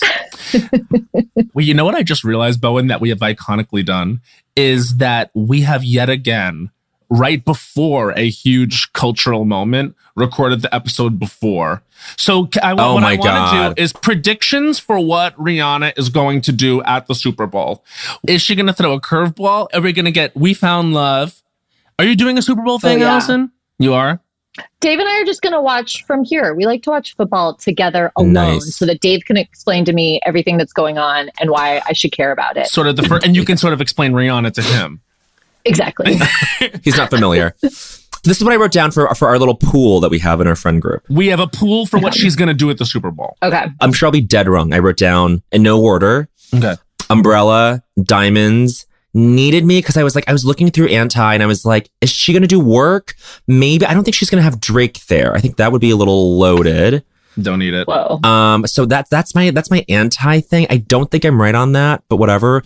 We found love. I did stay from unapologetic. You think she's going to give a ballad? I think she's oh sorry, diamonds is from unapologetic too, and and I guess lift me up. I don't know, but this is exciting. Like there's no way to be sure. You don't think we're going to get Oh Na Na, What's My Name? I don't think she likes that song. Really? Whoa. I think the songs with Drake features on them are a little They feel loaded, tarred. maybe. I get it. Yeah, They I don't feel know. Lydia Tár. What about a rude boy? We'll oh, get a Oh, rude I would boy. love. I would love if that. she threw Rude Boy in. I don't think we're going to, but I okay, would well, love. let's pray Yes. for Rude Boy.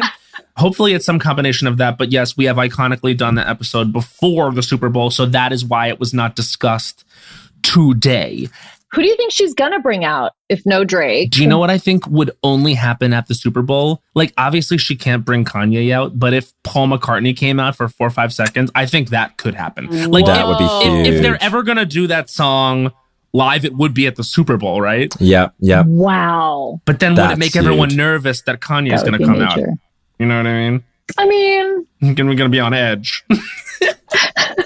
we don't want people on edge during the Super Bowl. No, we need the to be last thing we want is people on edge. I'll never forget how nervous I was when Lady Gaga jumped and caught that ball. I was like, "Do not drop that ball, hun." That was bravery and boldness right there. To say It I'm confidently literally going to took catch a my breath away. Yes. It took my breath away. I, it was shock and awe. Yeah. it was shocking. She was giving shock and awe in that moment. I was very impressed. And every day of her life, to be honest. True. Bowen and I's dream is that she flies a fighter jet as she's singing "Hold My Hand" At the for Oscars, yeah. Um, she might. She She, might. might. do it. We They're wouldn't just put it gonna past cut her. away. Like we're like, why isn't Gaga there in person? And then they're gonna cut away. She's thousands of feet in the air. She and Tom Cruise fall out of a plane while she's singing it. She's in his arms. Oh my god. He pulls the cord as she serenades him. Mhm. They they fall. They land on a motorcycle. she unclips the parachute and they drive off into the sunset. Wow. The Wow. screenplay is being written. The performance is being written, and Dave's going to direct. Dave's directing. I'm going to produce this for the Oscars. There was that year that Whoopi Goldberg, when she hosted, came down from the ceiling As Satine from Moulin Rouge. And she said, I am the sexy beast. It was the year Sexy Beast came out. Um, Whoa. Oh my God. Crazy. I love Sexy Beast. And anytime Dave and I are laying by a pool, I always try to do the opening like bacon, broiling. It's like a sauna. oh, that's good. oh really my good. God. That's Alison my favorite thing. That and the uh, Trainspotting. Every so often, I also like to whip out a like, choose life, choose a job, choose cereal, choose cartoon Sunday morning. Like, Do you consider yourself an accent queen? Because you, I it was think giving you are. accent queen and glow too. Yep. thank you. I, I used to be much better at doing accents, like right out of theater school, is really honed in on my voice work and Your oral stuff. posture. Yeah. but I do low key love to do impressions, and I actually think I'm quite good at it. But I they're always like, they're Lauren, like my listening? favorite person on Bachelor in Paradise or stuff like that. Like for my friends, I will do impressions of every character on Bachelor in Paradise, and we we have fun with it. Yeah. To be fair, To be fair, that's, Uh, that's, that's- not that's- Bachelor in Paradise. Love That's Love Island. Sorry, wrong reference, Al. I was like, I was just silent, like, you oh. like mhm, you were giving me your Huh. character in the movie like silently staring to get me to say more. it was like the same as when I got my black keys on vinyl, and I was You were like, like, okay. Uh huh. Sure. Sure. Well, I don't think so, honey, that I did that. And but I do think so, honey, that it's time for I don't think so, honey.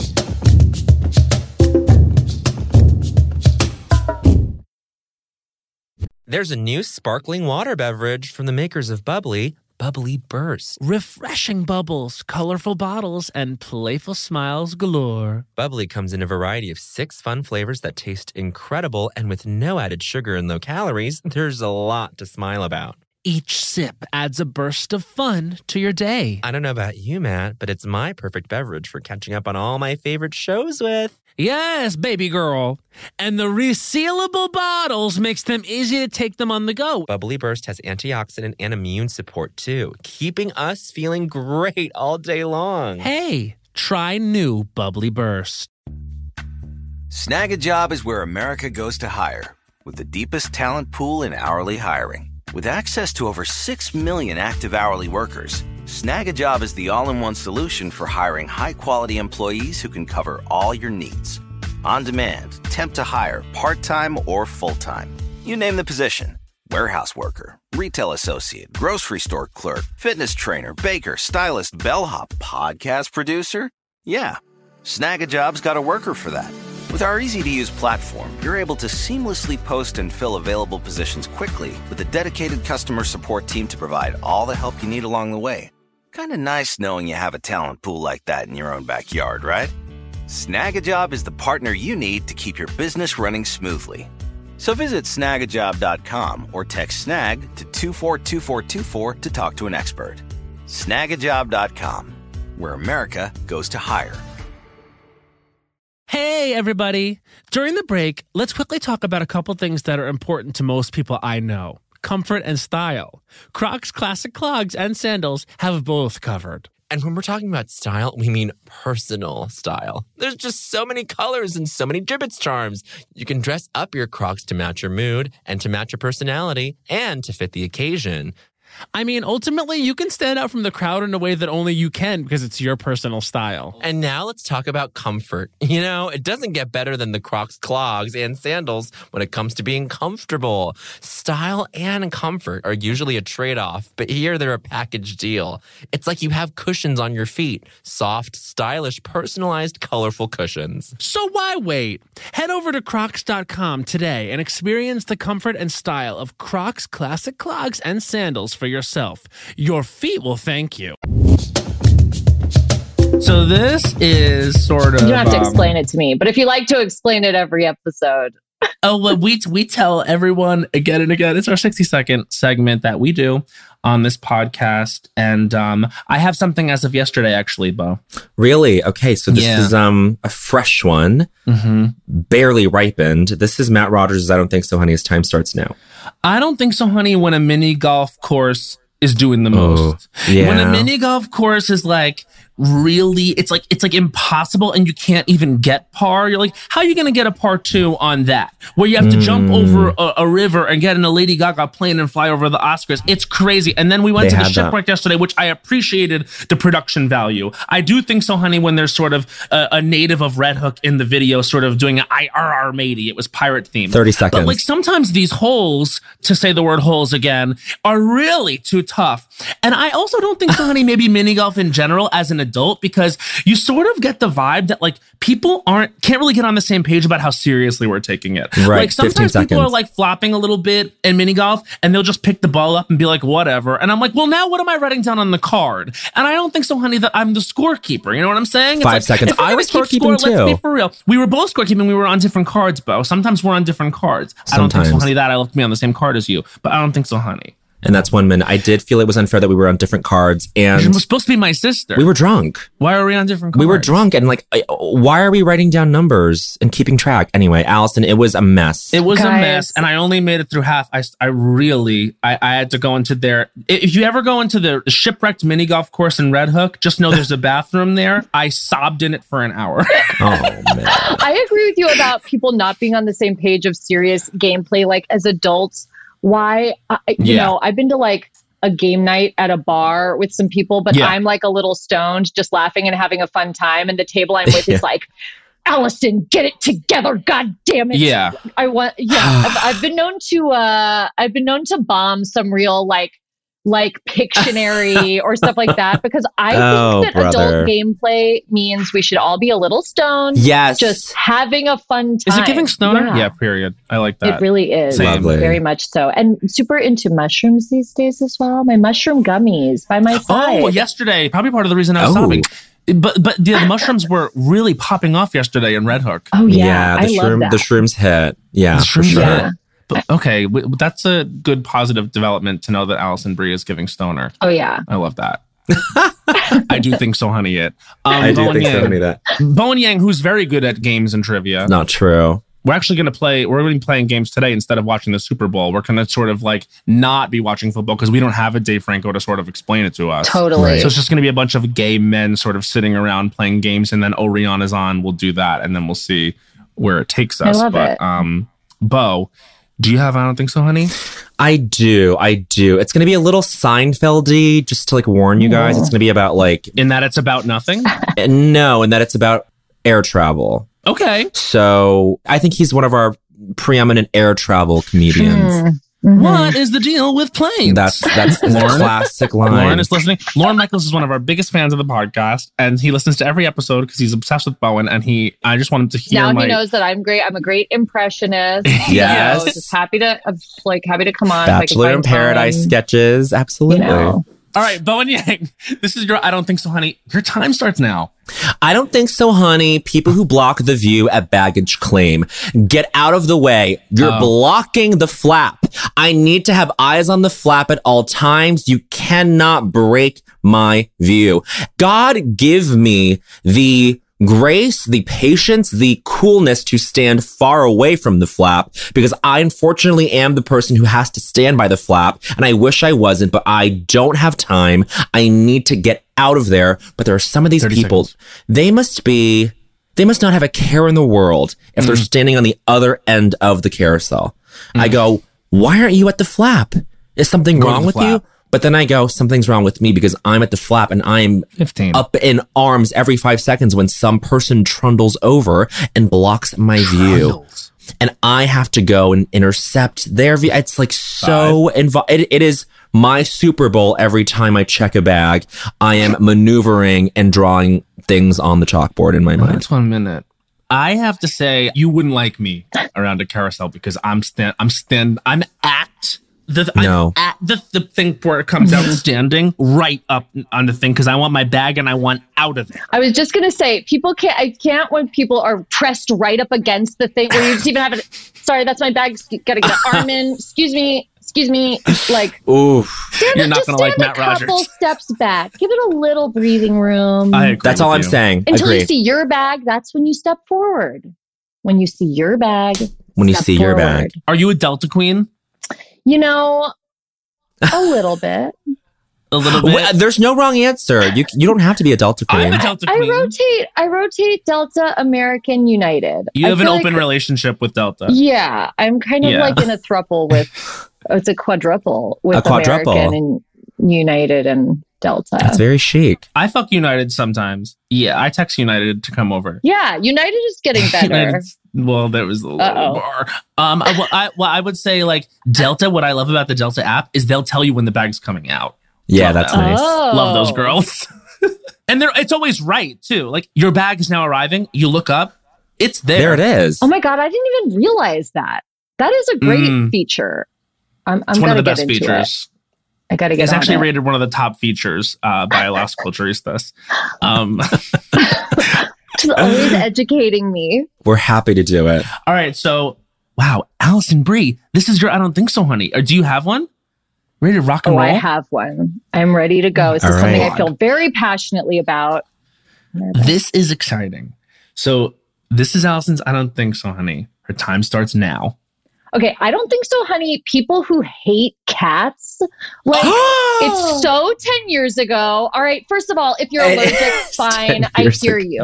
But like, why do you have to be like, I'm a dog person, not a cat person? I hate Right. cats. Fuck like off. it's not one or the other you don't have to choose a pet like i love all animals also it's because cats have been totally villainized in the media since we were little kids Yes. cats only belong in movies to sad cat ladies and fucking straight up super seconds. villains or cats are the villains themselves right like fucking in every movie cats are terrorizing sweet dogs don't Mhm. get me started on lady and the tramp Yeah. Okay, Ah. an American Tail. We love Fievel, but the cats are 15. literally representing Nazis. Like, also, there's a million dog on. movies every Christmas. Dogs get a dog's life, a dog's purpose, a dog's purpose too, starting Be- Betty starring Gilpin. Betty Gilpin. Cats get cats, the musical with a never before seen butthole cut. I don't think so, honey. There we go. And that's one minute. That is a huge one. And thank you for shedding light on this thing. They have been villainized in media uh, without us really realizing it. They've been villainized and victimized, and they needed a champion, and they got one today. So congrats, cats. I'm here to report that people who say they don't like cats, they just don't know cats. Agree. our cats, we are cat people through and through. Our cats sleep in the nook of our arm. Obsessed. Our cats follow us room to room. I call Otis. He comes Oh, yes. over. Like people think these are dog characteristics, and they're wrong. Also, guys, it's I feel like I'm I'm doing like a two minute. I don't No, no, Go. but going. this stuff seeps into. This is real. Like any hotels, Airbnbs, they say pets allowed, and then you call and say, "Great, we're going to bring our two cats," and they go, "Oh, sorry." Oh, no, we don't well, allow then cats. use It's language better. Pure How about that? discrimination. Use language better. Use when you said language pets- better. Yeah. And we'll give that dogs are the most famous pets, but the second Sure. most famous pet is a cat. So when you say pets, what are you talking about? Exactly. Right. Like you're going to exclude that whole half of the equation. Just say dogs allowed. Or what? You think people are bringing their birds? Like you think people people are bringing pigs Right. and I think there are some freaks out there that are bringing Grow their birds. up. Grow up. And Get they're a grip. And they're And they're allowed. allowed. And they are just allowed. But cat owners are shamed. Oh my They God. are. Can we just point out This cat. Gouda in the movie and somebody I used to know? We knew the name of the cat. Sweet Gouda, guys. Gouda was a Thank star. you. Gouda That was cat- is a real scene stealer. That Yes. cat, we loved when the cat would just spike the camera. Would look at camera. the, the, the cat would just sort of look in the camera. we were we were Oh, dying. yeah. We literally rewound it like several times because we had every scene with the cat was huge, and I, I do mean huge. The loved the cat was so big. He's so big. He's a We- nice because big we cat. named the, his character Harry, the cat, is named after our old cat Harry, who was like 18 pounds, I 20 love pounds that. Harry. Rest in peace, Harry. Rest- Rest in peace, Harry. But now we have Otis and Max. And let, just to bring it back, around, final thing to say on this topic, which I touched on briefly moments ago, but since there's been so much asshole talk, Yeah. Yes. Oh, have you guys are- heard of the of the cat's butthole cut that was never released? Yes, yeah, yes. we've heard of this. now, now, do we think that exists? Is that sort of like a thing that's You out think there, it's an or is it, urban or is it, myth? is it urban legend? What's going on, Bo? Do you have the answer? I think there is it's sitting in a VFX person's like hard drive. I think it Somebody's exists. got it in Somebody's their got it. Yeah. I mean, the best the best thing about that movie is that it's just Judi Dench's hand, human hands, Human it's, hands. It's Judi Dench's human hands, all cat. And then just like just her human hands, like either they forgot she's got a full ring on. It's like we need to see less of Judi Dench's hands in the movie and much more cat CGI butthole. I feel. It's also Ian McKellen walking into a scene and and randomly, possibly improvising touch wood as he touches a wooden beam. That's worth a rewatch. Oh, Just that that's moment. excellent. Touch, Touch wood. wood, and then continues talking, and you're like, wait, what? Why? Who? Where? You notice these things. and how? Yeah. and how. Last movie I saw in theaters before the pandemic. Cats. We watched it during the pandemic, and Dave and I just got so fucked up. We like drank two bottles of wine and Perfect. smoked a joint while watching it. We were like, "Cat!" Just cross-faded while cats flopped. Absolutely. and I will say, just to um co-sign this this notion, my cat journey has been to really dislike them in my childhood because I was allergic. I am still allergic. But growing Oh. up, if you, as you get older, you really do like look at a cat and go, "Wow, that is a Mhm. special creature." Here's the thing: it's like people who don't like cats. It's just laziness. Like they're like. Dogs Come around. unconditional. I don't have to do anything. This dog just loves me. Cats like have actual personality. I mean, I love Mhm. dogs. I'm not trying to keep throwing shade at dogs, but like cats have real personalities. Yes. They Yeah. exist. Like let them kind of exist and you get to know them and you earn their love and you have an actual relationship with them and they're like cool and intelligent. They're not like bitchy and aloof. They're just No. like cool. Yeah, Yeah, they're unbothered. it's they're unbothered. I, I love cats now. I really they're true do. themselves. Oh, Ugh. is what can we do to sort of make sure you don't have an allergic reaction on a cat? Is there a pill you can take? Is it a lactate situation?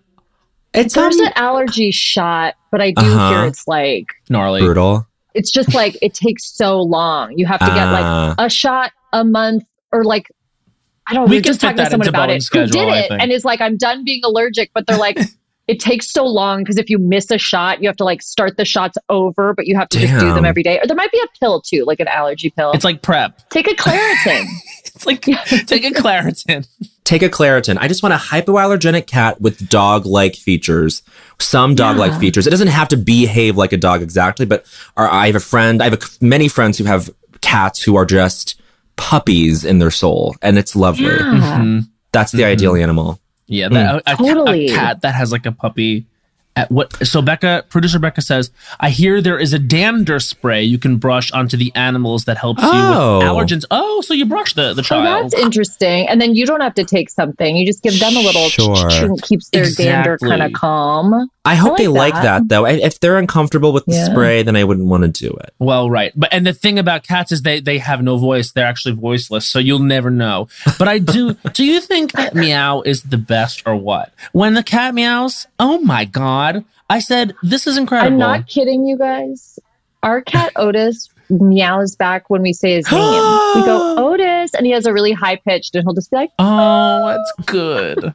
meow is the best sound. "It's very cute." I'll take a meow over a woof any day. Oh, Truly. when I when I hear woof, I sometimes feel Right? very jarred. It's like when the Zoom starts recording and they go, "This meeting is being recorded." It's like, oh my god, it's like so scary. The only thing scarier than that is woof. I feel. oh my god. Yeah, Woof is like you're yelling.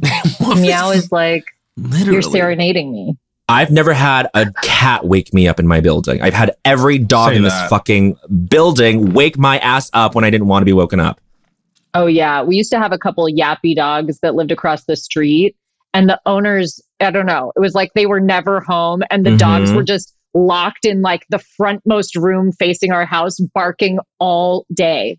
But they moved. But so. But they moved. Well, I mean, Thank the good news, readers, is if you want to see an incredible cat and a great film to boot, you can watch Somebody I Used to Know. It's streaming now on Amazon Prime, and it was co-written and stars our guest Alison fucking Brie. Just know this was such an aspirational Really. n- moment for us. Like ever since Betty was on the show and like sung your praises, like all up, down, all around. But like we were so excited to meet you, and this was such a blast to have you on. Well, it is so, so mutual. I feel like I'm really glad that none of us forced it ahead of time. It organically happened exactly when it was supposed to happen. Exactly. I didn't And, run the up to you and Dave real. at Griffith, and I'm really happy because I would have been a crazy fan. But next time, I hope you will. I will. Absolutely. I'm no, and I'm running up.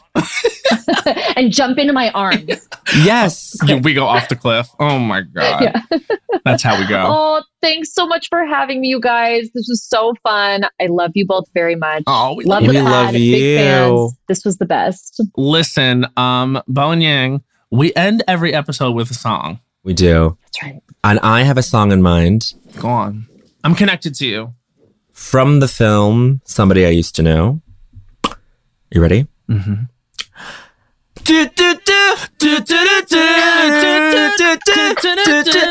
I want something else. Send me some kind of life. Did I ever tell you I saw them perform at Universal Studios Florida? Third Eye Blind. Oh. I love them. Third Eye Blind Oh performed my at Universal Studios Florida in front of the Hollywood Rip Ride Rocket, and it was a perfect image. Just Third Eye Blind singing "Doot Doot Doot" Semi-Charmed Life with a roller coaster in the back. Matt Rogers found that. doesn't get better than that. Bye. Uh, bye. Bye.